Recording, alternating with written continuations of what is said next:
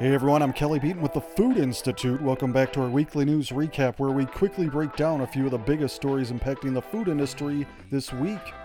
We start with news on holiday shopping. After last year's holidays of too much inventory and less than stellar margins, retailers are scrambling to stock just the right amount of products this year. Shipping delays in 2021 made for a surplus of unbought stock in 2022 as many retailers in the S&P 500 saw operating margins fall to 4.4% in Q4 2022, down roughly 1 percentage point from a year earlier, reported the Wall Street Journal.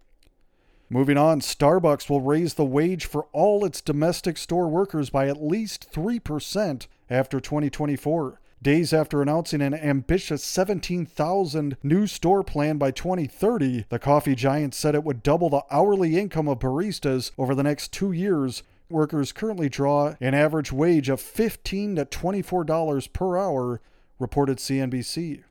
In other news, paired with protein or enjoyed as a midday snack or late night craving, demand for instant noodles jumped nearly 3% globally to a record high of 121.2 billion servings last year, as 2023 marked the seventh straight year of growth for the collegiate staple and increasingly nutritious and delicious instant option.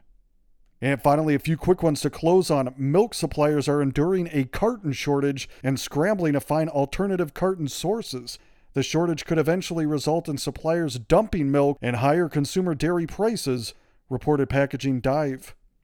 Elsewhere, sales of grocery store coffee have dipped nearly 4% this year. New data from Nielsen IQ shows coffee sales are below pre pandemic levels as value chains siphon sales from traditional stores.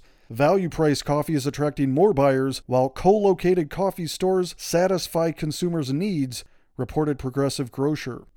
And lastly, Walmart shares have hit an all time high as investors anticipate a strong holiday season. Walmart's skyrocketing grocery business and low price reputation is drawing more higher income consumers as planned store upgrades, a burgeoning third party marketplace, and redesigned websites all point to a strong fourth quarter, reported CNBC. Okay, that'll do it for now. That was your food industry news. I'm Kelly Beaton.